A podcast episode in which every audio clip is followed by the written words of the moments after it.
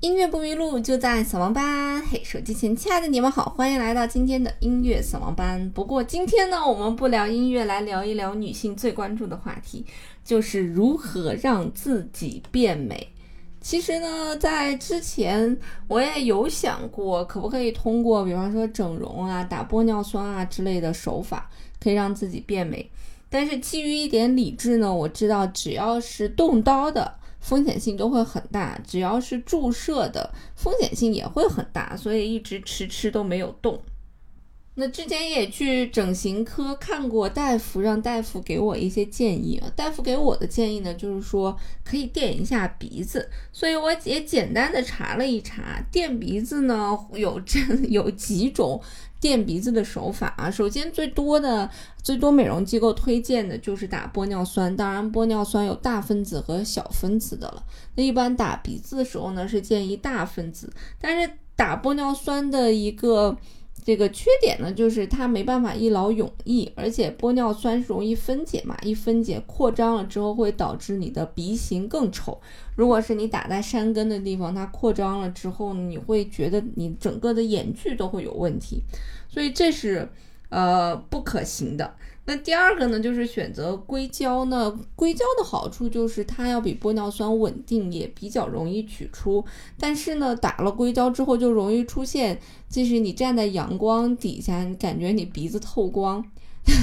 这也是非常多的人出现的一个问题啊。所以这是嗯硅胶的一个缺点，而且有可能有一些排异的一些反应。那第三个比较好的一点就是自体软骨，就是比方说从这个肋软骨啊取出你的软骨，然后植入到你的鼻子里。那这种方法它基本上没有什么排异性，然后兼容性、相容性也会比较好。但是据说呢，这个术后会有这种呃外形过硬、看起来不自然的这种感觉。所以呢，一直有这个想法的我呢。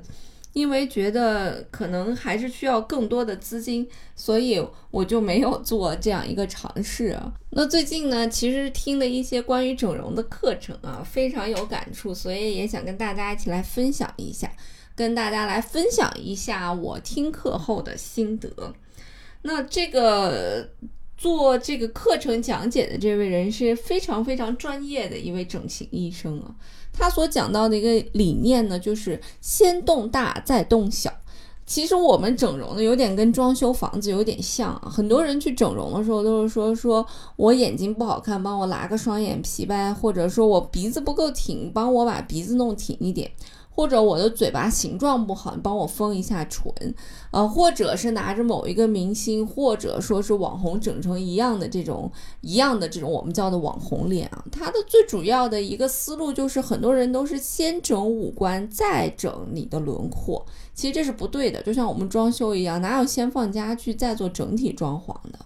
所以一定要先把你的轮廓整清楚了之后，再去整你的五官。所以医生呢，当时就给了一些建议，比方说你想要一个什么样的一个气质。而是软萌妹子的气质，还是御姐的一个气质？比方说，软萌妹子，她对脸型的比例会有一个这个要求啊，她会希望你的脸型更加偏圆润一些。那包括你的额头啊、颧骨啊，对吧？这些比例都是有一个讲究的。那如果你想要一个御姐的气势，比方说要霸气一点，像一个老板一样。那你的脸呢，可能就不能像软萌妹子一样，哎，看起来那么圆滑，它可能就是需要有一些棱角。所以你想要一个什么样的气质，决定了你需要整成什么样子。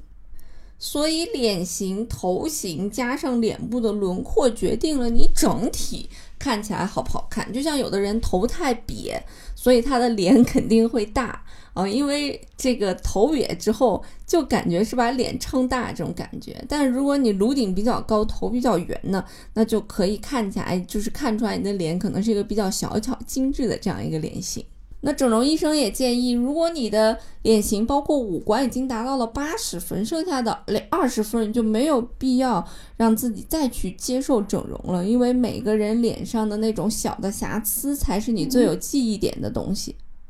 就像有一些明星去整容的时候，他也给出的建议就是留下你脸上的一处到两处的小的瑕疵，让自己在出名的过程当中呢，有人有话可以说，变成你的特点。那做完这个脸型的调整，其实就是五官比例的一个调整。五官的比例其实是非常重要的啊，比方说这个呃额头啊，包括中庭一直到下巴的这个比例到底合不合适，以及眼距到底合不合适，以及你的人中长度到底合不合适，下巴到底合不合适，这些长度都会决定给人的一种舒适感。所以先上来并不是说把鼻子弄挺或者嘎个双眼皮就结束了，嗯，而是要看完你的脸型之后再去调整五官的比例，再看要不要去嘎个双眼皮。那他也讲过，是在咱们国内最先想到的一个整容手术就是嘎双眼皮，但很多嘎完双眼皮之后其实并没有那么好看，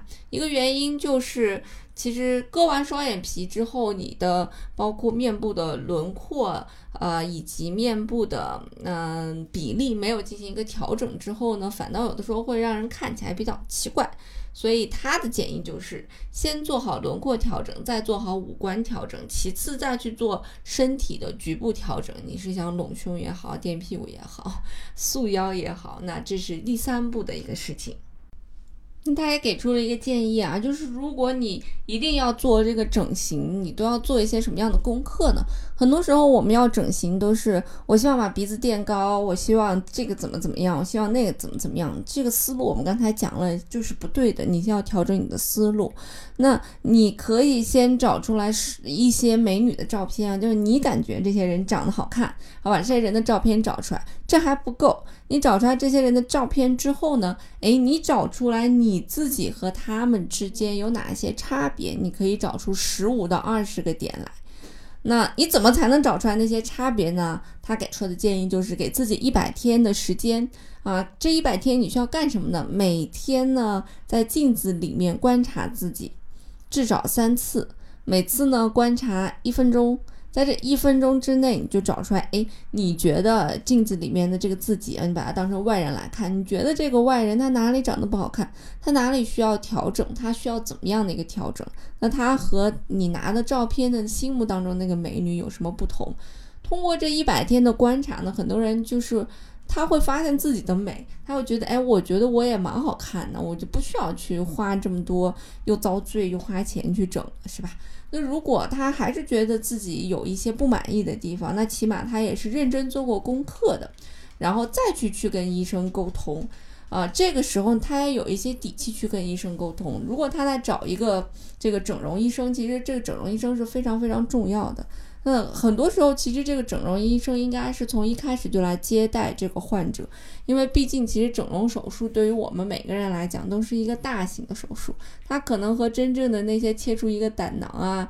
这些不一样，对吧？嗯，它是一个关系到我们面子上的这样一个东西，所以更需要跟医生有一个更详细仔细的沟通啊。你的这个沟通不是跟销售的沟通，而是就是跟医生。本人的这样一个沟通，你告诉他我找过这些不同，然后让他再来给你给出一个专业的建议。所以他也讲啊，说如果你在跟医生沟通的时候，医生都没有兴趣来听完你讲的这些，那他怎么能够把你从你现在的样子变成你想要变的那个样子？那就更不可能了。啊，所以这个寻找医生的方法，我个人觉得，嗯，也是一个比较靠谱的一个方法。因为其实现在市面上的整形医院太多了，而且这些医院每一个医院都要花很大的价钱去做营销，所以对于我们来讲，我们的选择成本是非常高的。我们不可能说让这个医生嘎一次不好，然后我再去选择另外一个医生再来给我嘎。对于整形这件事情来讲是没有试错的成本的，所以我们如果要想做，就一次性选择好。所以怎么样去选择呢？可以通过自己对自己的观察的这种方式来进行这个对医生的一个选择。我觉得这是一个非常非常好的方法。那其实最后他也有建议到，其实我们每个人呢长相都会有自己的一个特点。那美的核心是什么呢？美的核心其实就是年轻，美的核心其实就是动态。所以，其实对于我们每个人来讲，如果不想去动刀，他建议就是尽量不要动刀嘛。其实我们每个人都可以通过发型、化妆、穿着、体态来改变自己的这个形象，不一定说一定要把刀子动到脸上的改变才是好的。他也讲过啊，就是年轻人的那种美，就是因为肌肉有弹性，所以他走起路来你就感觉他非常有活力；而老年人就是因为肌肉缺乏弹性了，所以他走路啊，给你感觉没有活力，所以你就会自然觉得他不美。所以对于我们来讲，适量的运动、合适的发型，用不同的发型来遮盖我们的缺点，及健康的饮食、适量的运动，这些都会改变我们自身的。其实整容最初的一个存在就是战场上面的那些战士，他们在这个战争当中面部受到了损伤，所以在今后的生活当中需要有一个正常的生活嘛，所以这是整容的最初目的。而整容发展到现在呢，我们很多正常人为了整容然后丢掉性命，这显然就是很划不来的一件事情。所以美是有多种面貌的，我们的美不应该仅仅被固守在大家都觉得是那种哎整容脸那种小脸大眼睛才是美美，它是会有各种各样的形态以及姿态的，包括过极度的那种瘦啊，什么好女不过百啊这种，嗯才叫美。其实美应该是多面的、多种形态、多种姿态的。那这个呢，就是我今天想要跟大家分享的和整容有关系的一些事情，希望可以帮助到呃各位男生，就因为你们老婆和女朋友可能想整容嘛，以及各位女生吧。音乐不迷路就在扫盲班，我们下期节目再见啦。